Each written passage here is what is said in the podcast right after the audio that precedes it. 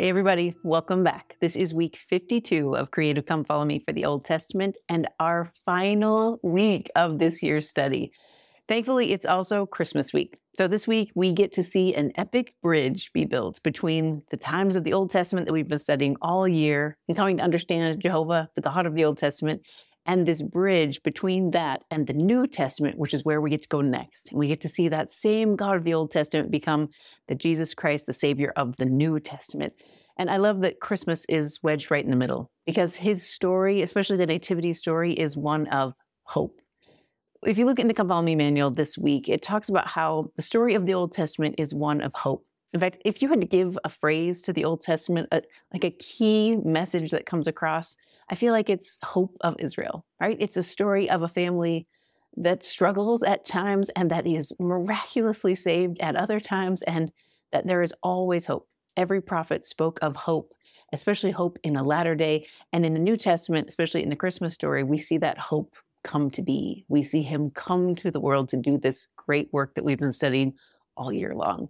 So if you look in the manual, there's three basic sections, but you could study a thousand different things. But I'm going to try and narrow down to the bullet points that are in the manual. The first one we're going to focus on is how I rejoice in my Redeemer. The big message that came to me as I was studying this piece is actually in the New Testament with the story of Zacharias. So we'll go there first. The second one focuses on the symbols of Christ all the different object lessons we've seen actually written into the text this year, we're going to break down a little bit and see how that teaches us something powerful about the Savior. And then our last big section we'll study is how his name shall be called wonderful. We're going to talk about the names of Christ that we've seen in the Old Testament and how they help us understand who he will become as the God of the New Testament. And I think it's going to be a really good week of study. I know it's busy. I know you've got a lot to juggle. So I'm going to keep things light and simple and memorable. So grab your scriptures, grab your notes. Let's get started. When you boil it down, the Old Testament, I feel like, is a story about agency. Even from the days of Adam and Eve all the way through Malachi, I feel like we see opportunities for a chosen people to do something miraculous, right? To, to either lean into the faith that they have in the Lord and accomplish something great, or sometimes to give in to their fear and fall back a little bit and backslide. And that seems to be all the stories of the Old Testament. There, what do you do in that moment when you have an opportunity to do something for the Lord? Will you engage or will you fear? And we see a whole bunch of those, right? You see people like Jonah who lean into their fear and therefore has have a period of separation or struggle and then come back around. And then you see people like Shadrach, Meshach, and Abednego who are in a similar position of fear and worry, and they lean into their faith and step into the fire, and miracles happen. What I loved as I was starting to study the Christmas story is I found one of those Old Testament feeling stories right at the beginning of the Christmas story. If you go to read the Nativity story to your kids, chances are you start in Luke 2, right? Well, thanks to a book from Elder Holland, I decided to open up to Luke 1 this year and found all kinds of goodness. In fact, this pattern of encountering the divine and choosing whether or not to lean into their fear or not happens two times in this very first chapter. One with Zacharias and one with Mary. We're going to go into a lot of this in just a few weeks as we actually study these chapters in the New Testament. But I do think as you're heading into the Christmas story this week, this is a really lovely place to begin because it teaches us a pattern of the Old Testament and helps us look forward to the new all at the same time.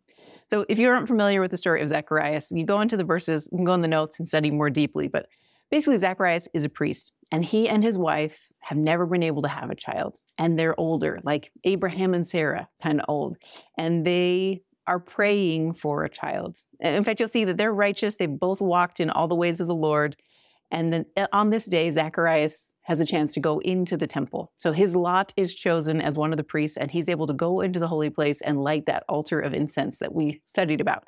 And traditionally, he would offer a prayer for all of Israel at that point in time. And I'm sure he does. But according to Elder Holland, at least from what I was reading in his book, he says you, he was also probably offering a personal prayer because the answer he gets is a personal one. So an angel comes and stands right at that the side of the altar and promises him that he'll have a son. So if you look in verse 13, you get this big message. Fear not, Zacharias, for thy prayer is heard, and thy wife Elizabeth shall bear thee a son, and thou shalt call his name John. And then the angel teaches him who John will be. And remember, Zacharias is a priest, so he should know the prophecies about a forerunner coming before the Savior. And he learns that his son will be great in the sight of the Lord in 15. In 16, it says that he will have many of the children of Israel shall he turn to the Lord their God. He's going to be an amazing missionary for the Lord. In 17, it says, He shall go before him in the spirit and power of Elias to turn the hearts of the fathers to the children and the disobedient to the wisdom of the just, to make ready a people prepared for the Lord. This is a pretty powerful promise. He's encountered the divine, and Zacharias has to respond, right? He's in that moment of, Can this be? And you wonder how he's going to react. And in 18, you see where he goes. Basically, he doubts. He's like Peter on the water, right? He's encountered the divine, and the logic in his mind doesn't add up. So what he says to the Lord is, I'm an old man and my wife is well stricken in years. Whereby shall I know this? It's a it's an understandable doubt. The same way it's understandable that Peter sees the waves and starts to worry and fear. Um, and there's a consequence to that, much like we've seen throughout the Old Testament. When people are presented an opportunity to engage with the divine and they lean into their fear, things don't go as well. It reminded me of Remember when the spies were sent to look on the edges of the promised land and to see, and 10 of the spies came back and said, There's giants and there's walls, we'll never make it.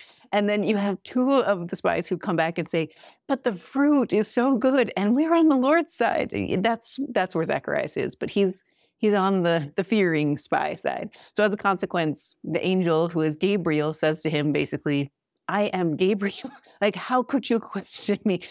And which is funny, right? Because he's standing in a holy place. He sees an angel with his own eyes. He's not asleep. It's it's a very clear answer to his prayer. And in this moment, he is afraid. And so there's a consequence that comes. Just like we've seen in every pattern of the Old Testament, when people lean into their fear instead of their faith, blessings are removed. So in Zacharias' life, for the next nine months, he won't be able to speak. And that must have been so hard, given the fact that he's going to come out of the temple having just seen an angel and just got the answer to the prayer that he and his wife have been offering for decades, and he can't talk about it. You know, he, he can write and he can do all kinds of things, but he can't speak. What I love about his story is this time of struggle, this time of a lack of a blessing softens Zacharias. Just like we saw with lots of people in the Old Testament, when they encountered struggle, they softened. People like Job and Jeremiah, they soften. And that's what happens with him as well. By the end, you'll hear his prophecies and his testimony, and it's powerful. But before you get to the end of chapter one, you're also going to see Mary. So, Mary's encounter with Gabriel is very similar. She also doesn't expect this, this to happen. And when the angel comes to her, he says, you know, you've been called. So if you look in the verses, it says, 28 says, Thou art highly favored. The Lord is with thee. Blessed art thou among women. And then in 30, and the angel said unto her, Fear not, Mary, for thou hast found favor with God. And what I love is her reaction. She's probably equally scared, right? In fact, maybe even more so because she has maybe less understanding than a priest in the temple does about the prophecies and the promises. But what I think is so powerful about Mary's example is that she doesn't lean into her fear, she leans into her faith, but she still asks questions.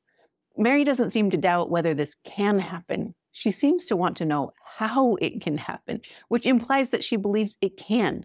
She just wants to know logistically how. So in 34, then Mary said unto the angel, How shall this be, seeing I know not man? And then he explains exactly how it's going to be. And he also explained, For with God, nothing shall be impossible. That's 37. And when she hears that, Mary makes a choice. She's standing in that same pivotal moment where she could lean into her fear or lean into her faith, and she chooses faith. And so she says, Behold, the handmaid of the Lord, be it unto me according to thy word. And then the angel departs from her. I love this piece of Mary. She seems like Eve to me in this moment because I don't think Mary fully understands the consequences of this choice. This moment where she agrees to be the mother of the Son of God I don't think she could have possibly comprehended the ramifications of that choice or the pain or depth of joy and sorrow she would experience in her lifetime. Just like I don't think Eve or Adam could understand it fully before the fall. But they understood some and they chose to step into that uncertainty and to embrace it. And I just think it we should revere them for that. Uh, the same way we revere Adam and Eve, we should revere Mary and even Joseph and Zacharias and Elizabeth for choosing to step forward because she does, right? And we'll study it in a couple weeks where you study all her words. And you'll, we'll study Zacharias in more depth. But I love that both of these situations, they're both people who encountered the divine, felt fear, and, and either leaned in or leaned away. But ultimately, they both come to the same place. In fact, you look at Zacharias' story and where he ends is in faith. So Elizabeth does have the son because the promise is still fulfilled despite his lack of faith in that key moment. Promise is still fulfilled to him the same way with every story of the children of Israel. We studied the end of it, right? Where they will have those promises fulfilled. They will return to their Savior. They will have all those blessings restored. That's what you see with Zacharias as well. He has a son, Elizabeth bears the son, and they have this chance to name him. And in this moment, they choose to name him John. And they could have gone another way. What I loved about this piece of their story, and again, we'll study it more deeply in a couple weeks, is I really feel like this is a moment similar to what Hannah was experiencing. Remember in the Old Testament when she prayed for a son, and the Lord blessed her with Samuel, and she promised that if he would give her a son, she would give him back to the Lord. That's kind of what I feel like is happening with Elizabeth and Zacharias, and even with Mary to some degree, is all of these people know that although they will get to be the parents, that these sons are not fully theirs, that these sons are the Lord's. And so when they choose to name him John and choose to obey the angel, they're basically putting a stamp on this son that says, You are set apart, you are, you are, and we're turning you back to the Lord. We will raise you, we will help you, but you are not fully ours. And I just think it's that's an epic moment of faith. So when Zacharias chooses to name him John, his his mouth is opened and he can speak again.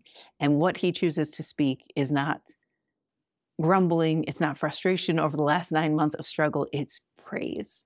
So if you look in the verses, we'll go deeper into it soon, but he praises the prophets, he praises the prophecies that he knows about both his son and the savior of the world who's coming. And, and he speaks about not having fear.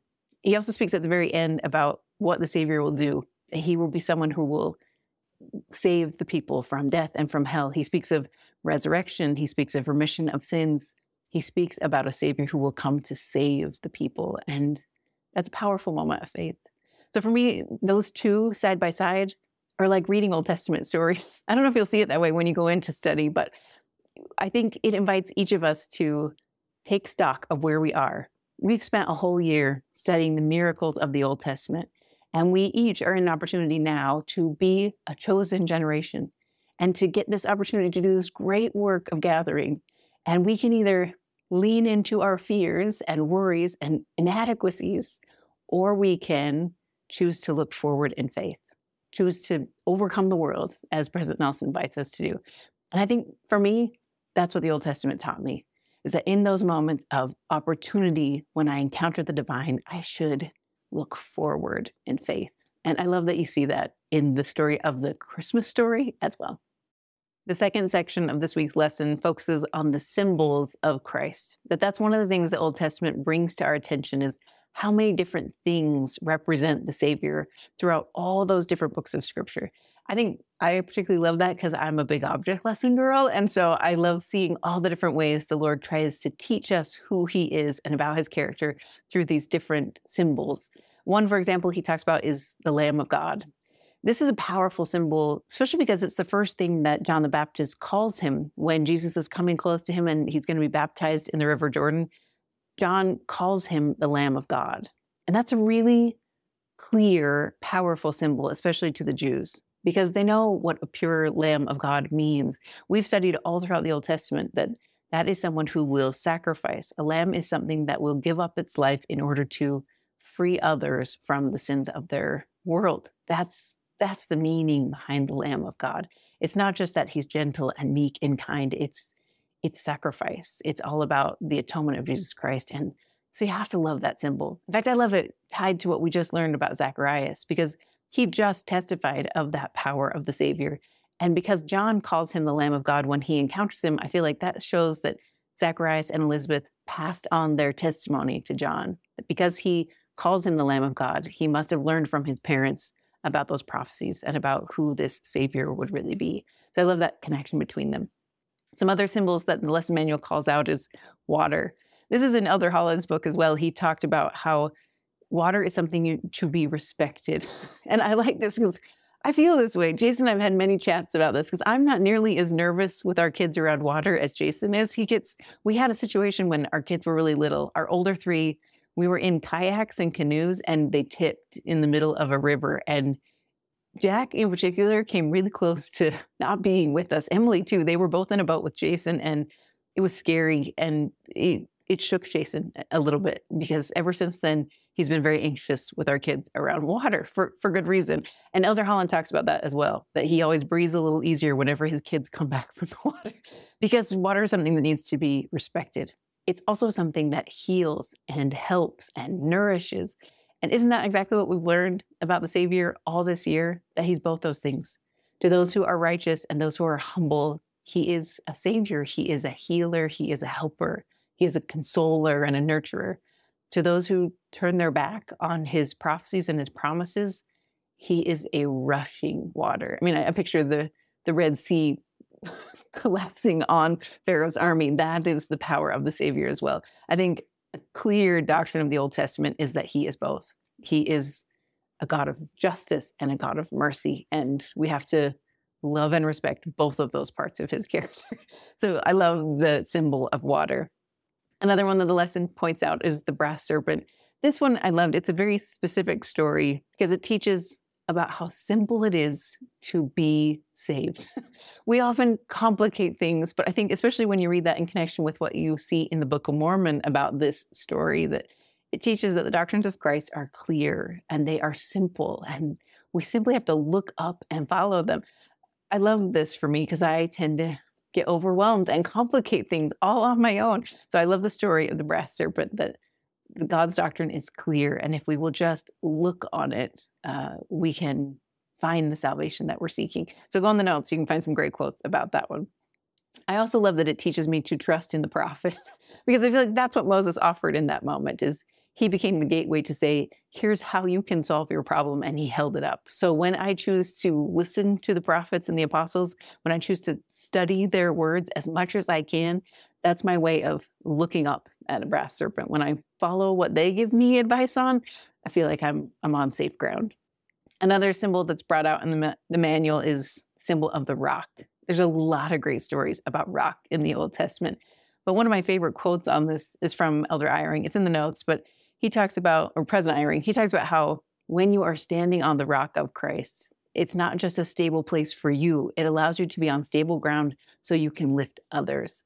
And I loved that visual for me because I feel like that's what we've seen in the Old Testament. You have people like Moses and Enoch and Noah and Ruth and so many in the Old Testament who were so well grounded on the rock that they were able to lift those around them, even those who were resistant. And I just felt like in my family, that's a real blessing, right? It's an invitation for me to be solidly planted on the rock so that I can pull as many of my family members up as possible. So I love the visual of a rock.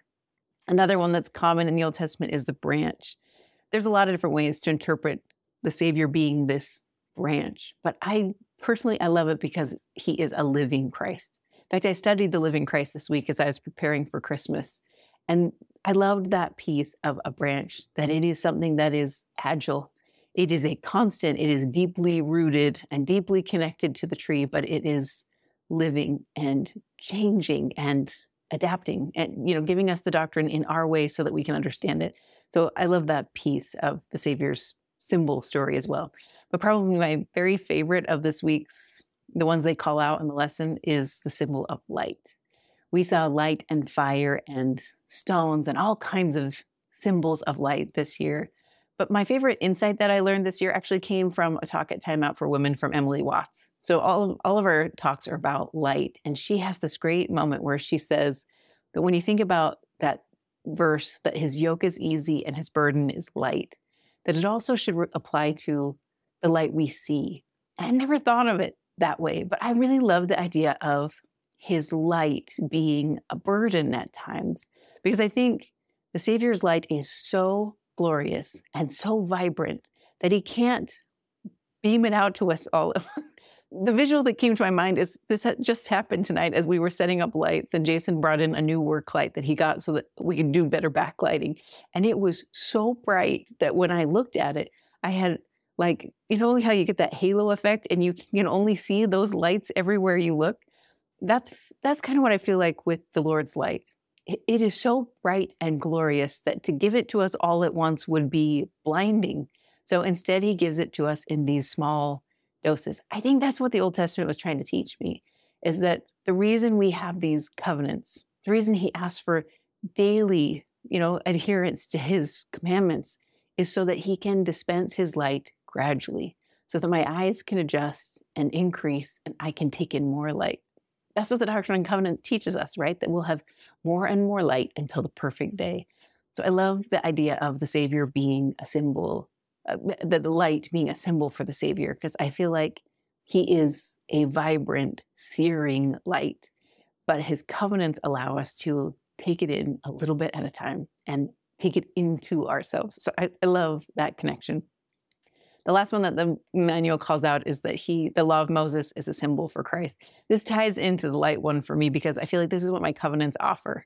As I choose to honor my covenants and keep them, it's my way of having this daily dose of correction and connection with the Lord so that I can come closer to Him. And I think that's what the law of Moses was intended to do as well. It was a preparation, a way for them to show their obedience to the Lord, to take their agency and turn it to good so that they could come closer and get that covenant relationship with the Lord. So I love the symbols. There's a bunch more in the Old Testament, but this will get you started. The last part of the lesson focuses on the names of Christ and how much we've learned through our study of the Old Testament. And I've loved this piece as well. I think it gives me, I think the Old Testament is giving me a more full understanding of who Jesus is. I think every year, with every book of scripture that we continue to study, I'll get a fuller, richer picture of who he is. But I've loved what I've learned in the Old Testament, especially considering it as a springboard to what we'll study in the New. So if you think of the names that we've seen in the Old Testament, first off, that he's the God of the Old Testament. I love that piece because then you can trust that his character is consistent from yesterday, today, to forever. So the God who cared for the widow of Zarephath will care for the widow with her two mites, will raise the son of the widow of Nain. You can see that consistency in his character. It's powerful to me because the children of Israel are a a faulty bunch. they don't always hold up their end of the bargain, and the Lord is constantly stretching his arm out to them. I love that for us because we all are in that boat, right? We're all beggars in one way or the other, and we need the salvation of God. So I love that we can trust in his mercy and his patience and his long suffering because we studied him in the Old Testament and we saw how often he offered that to the children of Israel. Another title that I love is that he's the creator of the world. Because we took time to study his creation story at the very beginning of the Old Testament, I think it sets the stage for what we'll see in the New. Because everything he encounters, when Jesus Christ teaches, he uses objects all the time. He talks about wine and water and fig leaves and mustard seeds and animals and all these things. And I think the reason he teaches that way is because it's a powerful symbol. It's especially powerful knowing that he created all those things. In fact, I've told you guys before, but sometimes I wonder if he created those things so he could teach enough. like maybe he created a hen and had her wings outstretched so he could teach them about that if they had just come under his wings. You know, I don't know. He's the creator of the world, you guys. He can do all kinds of things. So I love tying those two together that to understand the reason he speaks in parables and with objects is because he created them and he knows them intimately. So he's the creator of the world. I also love that we learn that he is the God of our fathers and the God of the covenant. I don't think before this year I had anywhere near an understanding of the covenant as I do today. The understanding that the covenant is a relationship with God, that I am tied to these fathers, to Abraham, Isaac, Jacob, that covenant links all of us together, and He is the God of it. He is the connector. And I've loved learning that this year. I've also loved hearing it from President Nelson that that is supposed to be one of my defining characteristics that I am a daughter of God, I am a daughter of the covenant, and I'm a disciple of Christ. And I feel like studying the Old Testament has helped me appreciate why that matters so much and why it's mattered for all generations of time. Another title that I love is the promised Messiah. I think it's been fun, almost like I'm doing my own Halloween party as I've searched the Old Testament for these clues that are tucked into these stories to teach me about the Savior who will come. To teach me what his character will be like, what he'll accomplish, who he'll be, where he'll live, what city he'll be born in, all those things you find in the Old Testament. And I love I loved decrypting those clues. The last one I would call to your attention is that he is the great millennial king. Of all these stories where you see so many people struggling to stay faithful, each of these prophets prophesies about this great millennial day and how it will be a day of joy and rejoicing and of profound hope. And as we head into the Christmas week, I think that's the story of Christmas. It is a story of profound hope because all those promises that we read about from all the prophets throughout the Old Testament is that there will be a day when the Savior will be born, when he will come to save, he will come to open up the gateway of hope, not just for the living, but for the dead. Those are incredible promises that we get all throughout the Old Testament. Welcome back, guys. This is the creative side of week 52, and I have three simple object lessons that you can either teach all three or pick and choose what you can fit into this Christmas week. But each one is designed to teach you a different part of this week's lesson. So this first one is designed to help you teach the symbols of Christ. That's a big piece of what we learned in the Old Testament is all those different things that represented Christ throughout those stories. But my hope with this object lesson is that your kids will be able to teach each other. So this is a gift exchange. On the chart, if you scratch off the circle, it's the gift week. So you're going to do a simple gift exchange with household objects that you already have on hand to help your kids learn the symbols of Christ. The second one is kind of similar, but it's designed to help you teach the nativity story differently. So I don't know if your family is like mine, but we have a tendency to cram in the nativity story on Christmas Eve between a whole bunch of other things, and it never gets the attention that it deserves. So I thought this year I might encourage you to pull out your nativity set a little bit earlier and slow down the story. What I love about the nativity story is that each of the characters teaches us something different. So the printable this week is designed to help you do that. It has all the scriptures, it breaks down each character and talks about some of the things we learn from them. So to teach this lesson, you just need the printable and then you need your characters. Whatever nativity you already have, get it out and help your kids understand the story. Third one is a throwback. So, back in the Book of Mormon around Christmas time, we did a lesson with a star that formed from broken toothpicks in this cool, magical way. And it's one of my favorites still. So, I thought since we're studying the Nativity story this year, it'd be a good time to bring that one back. So, for this object lesson, you just need five toothpicks. Actually, you'll probably need more than five because they don't always break perfectly, but you need five toothpicks and then you need a drinking straw and just some warm water and like a salad plate. And they can pull off this amazing object lesson and then turn it into an ornament for your tree. So that's the preview. Now let's get into the details. You guys, that is it for week 52 and for the Old Testament as a whole. Can you believe we got to this point? You guys, I can remember being in lesson one and looking at the enormity of the book and thinking, how on earth am I going to do this? And I just think that I'm standing here is just evidence that miracles are real, that the Spirit helps you when you need help. He will cushion you when hard things happen. I can testify to all of those things.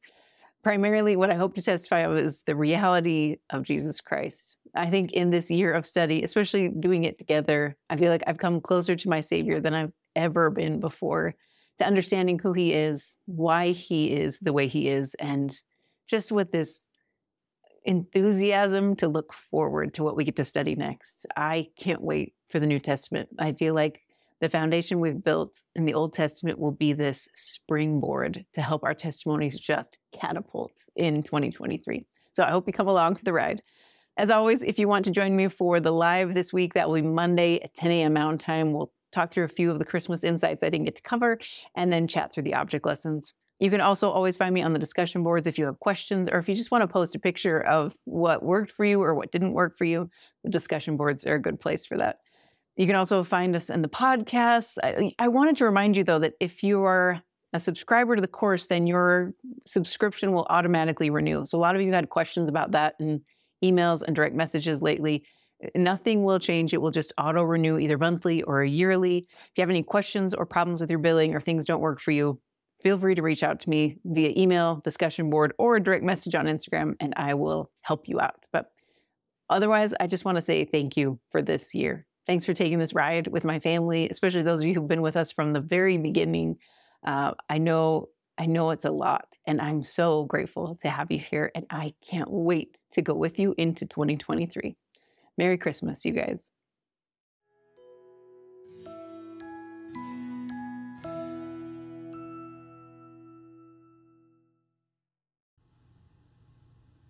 Thanks again for joining me, you guys. If this content is resonating well with you, I hope you'll consider liking and subscribing, leaving a review if you can, and then also popping over to the full course. In the Creative Come Follow Me course, I provide weekly content in full videos. So, full videos, the insights, videos of all three object lessons, as well as all the tools you need to support it. So, within the course, you'll find professionally designed printables each week. You'll find extensive study notes so that you can go a lot deeper into the text. You'll also find three years of back content. So, for since 2020 in the Book of Mormon, I've been creating weekly content and object lessons to help facilitate meaningful, memorable, simple learning. So if those are tools that would help your family or your class, I hope you'll consider subscribing. Head on over to creativecomefollowme.com. You can find sample videos, sample printables, and an option to subscribe for a month and test it out for your family and see if it's a good fit for you. I hope you enjoy it.